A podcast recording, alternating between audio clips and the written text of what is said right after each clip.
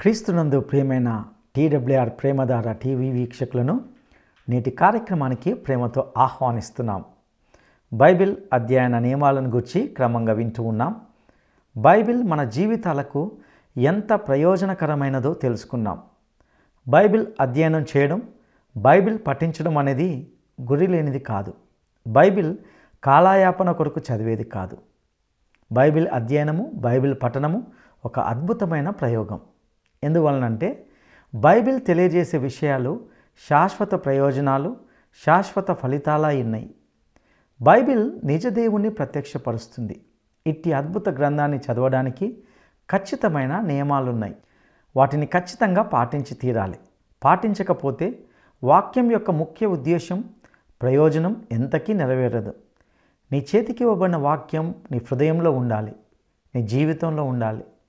ఇతర గ్రంథాలన్నిటికంటే భిన్నమైనది బైబిల్ గ్రంథం. మన సొంత జ్ఞానానికి ఆలోచనలకు అర్థం కాదు. దైవ సత్యాన్ని మన అవగాహనలోనికి తెచ్చి మనలను సర్వసత్యంలోనికి నడిపించేది పరిశుద్ధాత్మ దేవుడై ఉన్నాడు. దైవ సత్య ప్రత్యక్షత కొరకు మనం ఎల్లప్పుడూ దేవునిపైనే ఆధారపడాలని విన్నాం. లోక విధానాలతో లౌకిక స్వభావంతో ఆత్మ సంబంధమైన విషయాలను మనం అర్థం చేసుకోలేం. లిఖితపూర్వకమైన లేఖనాల ద్వారానే దేవుడు మనతో మాట్లాడి తన చిత్తాన్ని తన ఉద్దేశాన్ని మనకు తెలియజేయగోరుతున్నాడు. దేవుడు తన కృపా మహదైశ్వర్యంను లేఖనాల ద్వారా బయలుపరిచాడు. లేఖనాలను గ్రహించడానికి పరిశుద్ధాత్మ దేవుని సహాయంతో మాత్రమే తెలుసుకోగలం. దేవుని గూర్చిన జ్ఞాన సమాచారం ఆయా విషయాలు ఎన్నైనా తెలుసుకోవచ్చు. కానీ సమస్తమును బోధించి మనలను సర్వసత్యంలోనికి నడిపించేది పరిశుద్ధాత్మ దేవుడే. నేటి సందేశంలో నేను ఎక్కడ నుండి వచ్చాను? నేను ఇక్కడ ఎందుకు ఉన్నాను? నేను ఎక్కడికి వెళ్తున్నాను? అనే లోతైన గంభీరమైన ప్రశ్నలకు జవాబులను తెలుసుకుందామా? ప్రియ శ్రోతలు గత పాఠంలో మనం దేవుని వాక్యము యొక్క విశిష్టతను గురించి బైబిల్ పఠనలో పాటించవలసిన నియమాలను గురించి ఆలోచించాము. బైబిలులోని దేవుని సందేశము విని రక్షించబడిన వ్యక్తి ఎవరైనా బైబిలును పూర్తిగా శ్రద్ధగా వినకుండా దేవుని మెప్పును పొందగలరా? దేవుని వాక్యమును చదవడానికి నాకు తీరిక లేదు అంటే అది కుంటి సాకు అవుతుంది. న్యాయపీఠం ఎదుట కొందరు చెబుతారు ప్రభు ప్రియయేసు నేను చేయవలసినవి ఎన్నో నేను చెయ్యలేదు చేయకూడనివి కొన్ని చేశాను క్షమించు. అయితే నీ వాక్యమంతా నేను చదివాను విన్నాను ధ్యానించాను. అవును శ్రోతలు దేవుని వాక్యం అలా చదవటం చేతనే గదా ఏది చెయ్యాలో ఏది చెయ్యకూడదో మనకు తెలిసేది. యహోషువా గ్రంథం మొదటి అధ్యాయం ఎనిమిదో వచనం ఏమంటోంది? ఈ ధర్మశాస్త్ర గ్రంథమును అనగా ఈ బైబిల్ గ్రంథమును నీవు బోధింపక తప్పిపోకూడదు. దానిలో వ్రాయబడిన వాటన్నిటి ప్రకారము చేయటానికి నీవు జాగ్రత్త పడినట్లు దివారాత్రము దానిని ధ్యానించిన ఎడల నీ మార్గమును వర్ధిల్ల చేసుకొని జాగ్రత్తగా ప్రవర్తిస్తావు. అనగా నీకు అభివృద్ధి నీ కార్యకలాపములలో విజయము నీకు ప్రాప్తిస్తాయి. అపుస్తుడైన పౌలు తిమోతికి ఉత్తరం రాస్తూ అన్నాడు రెండు తిమోతి రెండో అధ్యాయం పదిహేనో వచనం దేవుని ఎదుట యోగ్యునిగాను సిగ్గుపడనక్కరలేని పనివానిగాను సత్యవాక్యమును సరిగా ఉపదేశించేవానిగాను నిన్ను నీవే దేవునికి కనపరుచుకోవడానికి జాగ్రత్తపడు అనగా బైబిలు సత్యవాక్యము. దీనిని మనము ఇతరులకు సరిగా బోధించాలి. వాక్యాన్ని సరిగా విభజించి వివరించాలి. ఇస్రాయేలుకు అన్యులకు సంఘమునకు చెందిన వాక్య భాగములను సరిగా విడమరిచి చెప్పాలి బోధించాలి. మతైసు వార్త నాలుగో అధ్యాయం నాలుగో వచనంలో ప్రభు అన్నాడు మనుష్యుడు రొట్టె వలన అనగా ఆహారము వలన జీవించడు గాని దేవుని నోటి నుండి వెలువడే ప్రతి మాట వలన జీవిస్తాడు. అనగా మనలను బ్రతికించేది తిండి కాదు దేవుని వాక్యం. ఇది దేవుని నోటి నుండి వెలువడే మాట. ఆ మాట చొప్పున చేస్తే బ్రతుకుతాము జీవవాక్యము మనకు జీవప్రదం. ఇందులోని ప్రతి మాటలో జీవశక్తి తొణికిసలాడుతూ ఉంటుంది. ఈ రోజున దేవుడు తన చిత్తాన్ని నెరవేర్చుకునేది ఈ వాక్యం ద్వారానే అని దేవుని బిడ్డలు గ్రహించాలి. రోమాపత్రిక పదో అధ్యాయం పదమూడు నుండి పదిహేడో వచనం వరకు దేవుని మాట ఎంత ప్రభావము గలదో చెప్పబడింది. పాపులు ఈ వాక్య సందేశం వల్ల రక్షించబడతారు. ప్రభువు నామమును బట్టి ప్రార్థన చేసేవాడెవడో వాడు రక్షించబడతాడు. వారు విశ్వసింపని వారికి ఎలా ప్రార్థన చేస్తారు? వినని వానిని ఎలా విశ్వసిస్తారు? ప్రకటించని వాడు లేకుండా వారు ఎలా వింటారు? ప్రకటించేవారు పంపబడని ఎడల ఎలా ప్రకటిస్తారు? ఇందు విషయమై ఉత్తమమైన వాటిని గూర్చిన సువార్త ప్రకటించే వారి పాదములు ఎంతో సుందరమైనవి అని రాయబడి ఉన్నది. అయినను అందరూ సువార్తకు లోబడలేదు. ప్రభు మేము తెలియచేసిన సమాచారము ఎవరు నమ్మారు? అని యషయా చెబుతున్నాడు కదా. కాగా వినుట చేత విశ్వాసము కలుగుతుంది. వినుట క్రీస్తును గురించిన మాట వల్ల కలుగుతుంది. దేవుని వాక్యం ప్రకటిస్తేనే గాని ప్రజలు రక్షించబడరు. ఇది దేవుని పద్ధతి. పెంతెకోస్తున్నాడు పేతురు వాక్యం ప్రకటించాడు. అపస్తుల కార్యములు రెండో అధ్యాయం పద్నాలుగో వచనం. పేతురు పదకొండు గురితో కూడా లేచి నిలిచి వారితో బిగ్గరగా అన్నాడు యూదయ్య మనుష్యులారా ఎరుషలేములో కాపురమున్న సమస్త జనులారా ఇది మీకు తెలియనుగాక చెవియొగ్గి నా మాటలు వినండి. పేతురు ప్రకటించిన వాక్యానికి ఫలితంగా మూడు వేల మంది రక్షించబడ్డారు. అపుస్తల కార్యములు రెండో అధ్యాయం ముప్పై ఏడో వచనం. వారు పేతురు ప్రసంగం విని హృదయములో నొచ్చుకొని సహోదరులారా మేమేమి చెయ్యాలి? అని పేతురును కడమ అపుస్తలులను అడిగారు. దేవుని వాక్యము విన్న ప్రజలలో పశ్చాత్తాపం కలిగింది. వారు ప్రభువునందు విశ్వసించి బాప్తిస్మము పొందారు.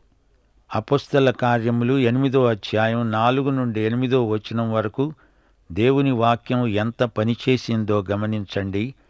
చెదరిపోయిన వారు సువార్త వాక్యమును ప్రకటిస్తూ సంచారం చేశారు. అప్పుడు ఫిలిప్పు సమరయ్య పట్టణమునకు వెళ్ళి క్రీస్తును వారికి ప్రకటిస్తున్నాడు. జనసమూహములు విని ఫిలిప్పు చేసిన సూచక క్రియలను చూచినందున అతడు చెప్పిన మాటల యందు ఏకమనస్సుతో లక్ష్యముంచగా అనేకులను పట్టిన అపవిత్రాత్మలు పెద్ద కేకలు వేసి వారిని వదిలిపోయాయి.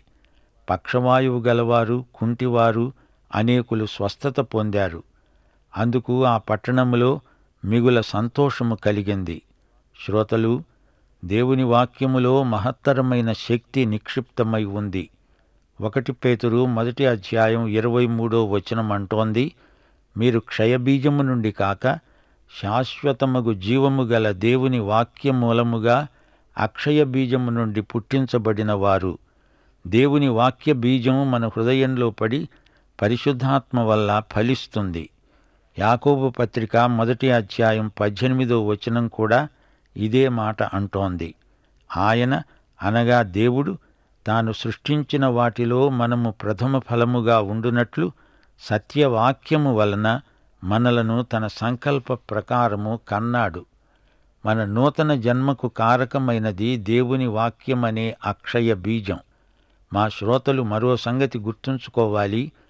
బైబిల్ వాక్య సందేశం మనల్ని శుద్ధి చేస్తుంది కడుగుతుంది. యోహాను సువార్త పదిహేడో అధ్యాయం పదిహేడో వచనంలో ప్రభువు ప్రార్థన చేస్తూ అన్నాడు తండ్రి నీ వాక్యమే సత్యము నీ వాక్యముతో వారిని ప్రతిష్ట చెయ్యి. ఒకటి పేతురు రెండో అధ్యాయం మూడో వచనం మీరు క్రొత్తగా జన్మించిన శిశువులను పోలినవారై నిర్మలమైన వాక్యమనే పాల వలన రక్షణ విషయములో ఎదిగే నిమిత్తము ఆ పాలను అపేక్షించండి. వాక్య క్షీరం పవిత్రమైనది పాలు గనుక మనల్ని పెంచుతుంది పవిత్రమైనది గనుక మనల్ని శుద్ధిపరుస్తుంది. మొదటి తెస్సలోని పత్రిక నాలుగో అధ్యాయం మూడో వచనం మీరు పరిశుద్ధులవటమే దేవుని చిత్తం. దేవుని చిత్తమును మనలో నెరవేర్చేది దేవుని వాక్యమే. నూట పంతొమ్మిదో కీర్తన తొమ్మిది నుండి పదకొండో వచనం వరకు దావీదీయ గానము ఇదే.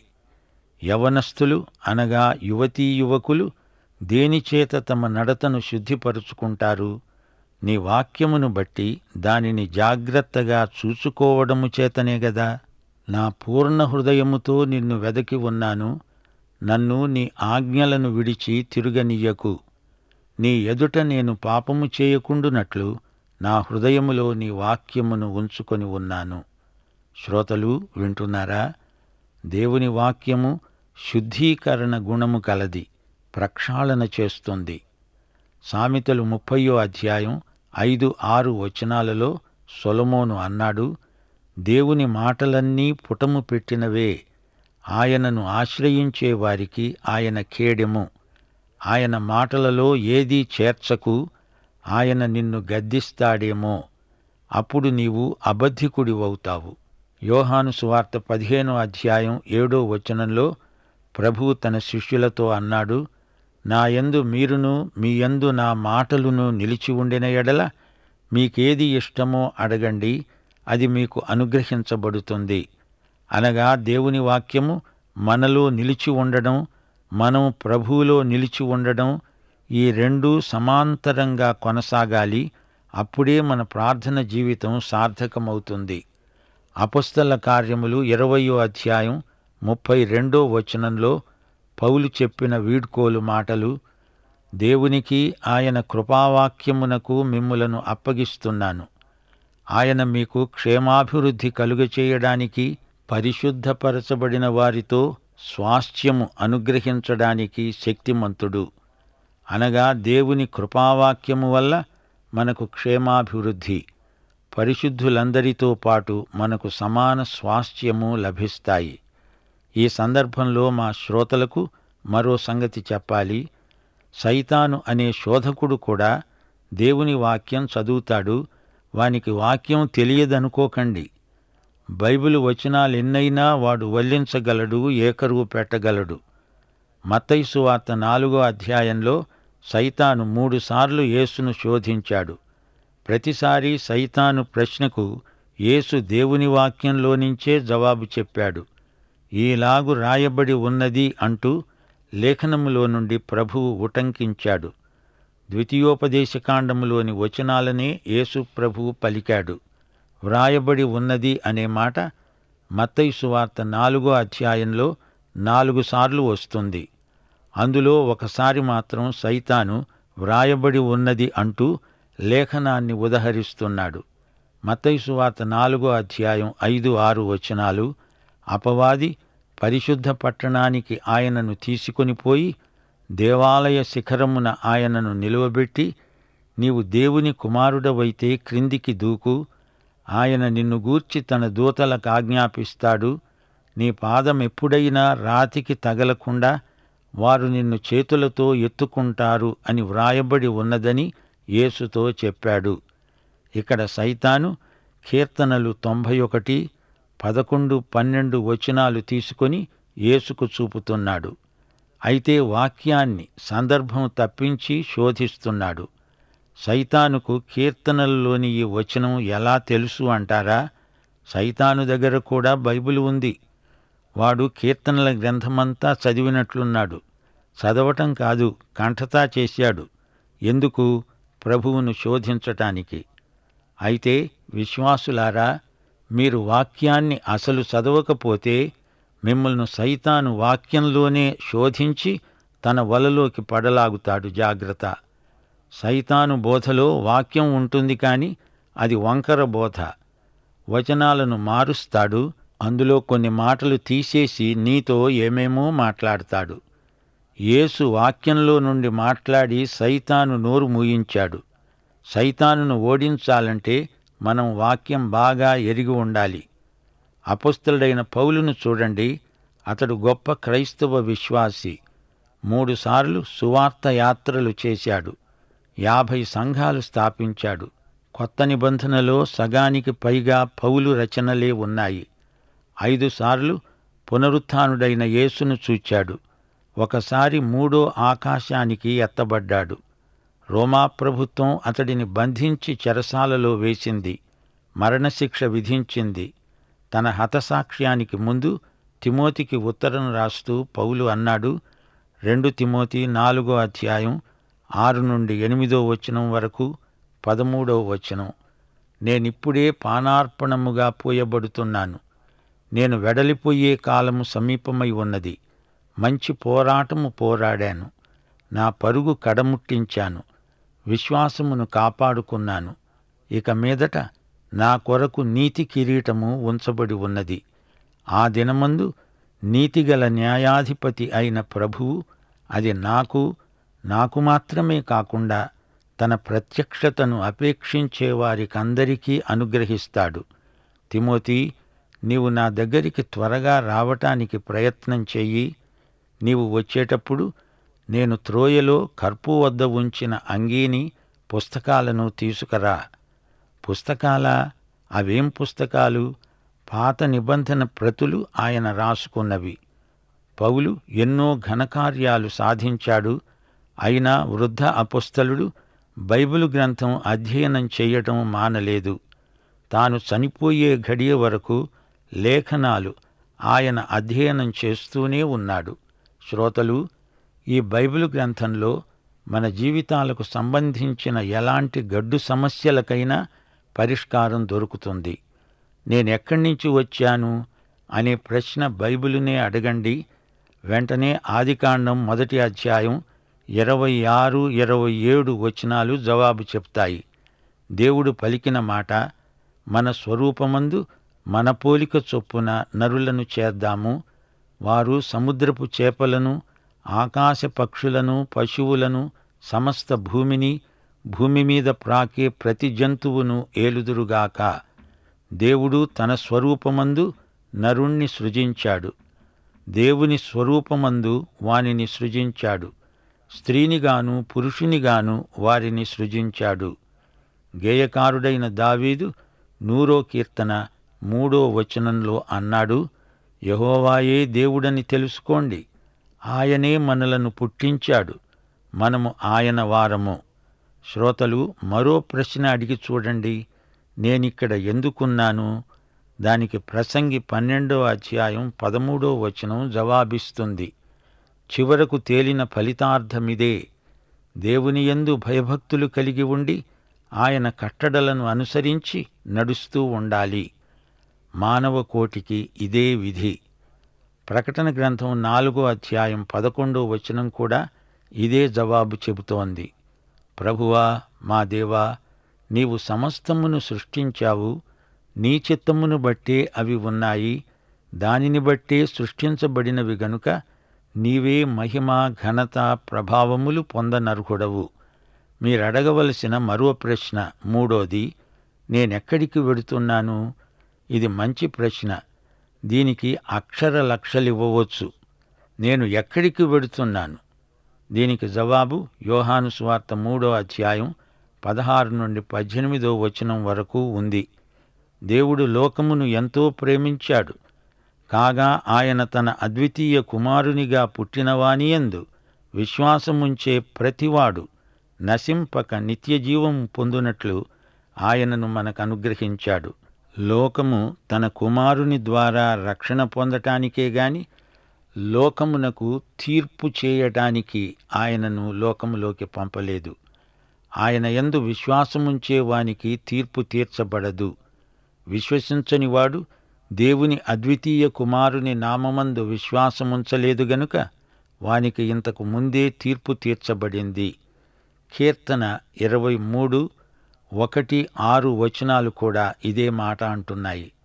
యహోవా నా కాపరి నాకు లేమి కలుగదు. నేను బ్రతికే దినములన్నీ కృపాక్షేమములే నా వెంట వస్తాయి. చిరకాలము యహోవా మందిరములో నేను నివాసము చేస్తాను. ప్రకటన గ్రంథము ఇరవయో అధ్యాయం పదిహేనో వచనం ఎవని పేరైనను జీవగ్రంథమందు వ్రాయబడినట్లు కనబడని ఎడల వాడు అగ్నిగుండములో పడవేయబడతాడు. మరో మాట మీకు చెప్పాలి బైబిల్ గ్రంథంలోని వచనాలలో ఎక్కువ మనము ఇక్కడ ఉండగానే చేయవలసిన వచనాలు. ఒకటి కొరింతి పదో అధ్యాయం పదమూడో వచనం చూడండి. ఇది ఇప్పుడు ఇక్కడ ఉండగా మనకు అవసరమైన వచనం.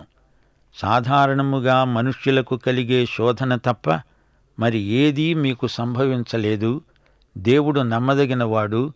మీరు సహింపగలిగినంతకంటే ఎక్కువగా ఆయన మిమ్మును శోధింపబడనియ్యడు అంతేకాదు సహించగలుగుటకు ఆయన శోధనతో కూడా తప్పించుకునే మార్గము కలుగచేస్తాడు. మనం పరలోకానికి వెళ్ళాక ఈ వచనంతో పనేమిటి? పరలోకంలో శోధనలుండవు గదా? ఒకటి యోహాను మొదటి అధ్యాయం తొమ్మిదో వచనం. మన పాపములు మనము ఒప్పుకొనిన ఎడల ఆయన నమ్మదగినవాడు నీతిమంతుడు గనుక ఆయన మన పాపములను క్షమించి సమస్త దుర్నీతి నుండి మనలను పవిత్రులనుగా చేస్తాడు. పరలోకములో పాపమనేది ఉండదు. ఇక ఈ వచనం పరలోకంలో మనకెందుకు? ఫిలిప్పి నాలుగో అధ్యాయం పంతొమ్మిదో వచనం. దేవుడు తన ఐశ్వర్యము చొప్పున క్రీస్తు యేసునందు మహిమలో మీ ప్రతి అవసరము తీరుస్తాడు. పరలోకానికి వెళ్ళాక మనకు ఇంకా అవసరాలేముంటాయి? యోహాను సువార్త పద్నాలుగో అధ్యాయం ఒకటి నుండి మూడో వచనం వరకు ప్రభు అన్నాడు మీ హృదయమును కలవరపడనీయకండి. దేవుని యందు విశ్వాసముంచుతున్నారు. నాయందు విశ్వాసముంచండి. నా తండ్రి ఇంట అనేక నివాసములు కలవు. లేని ఎడల మీతో చెబుతాను.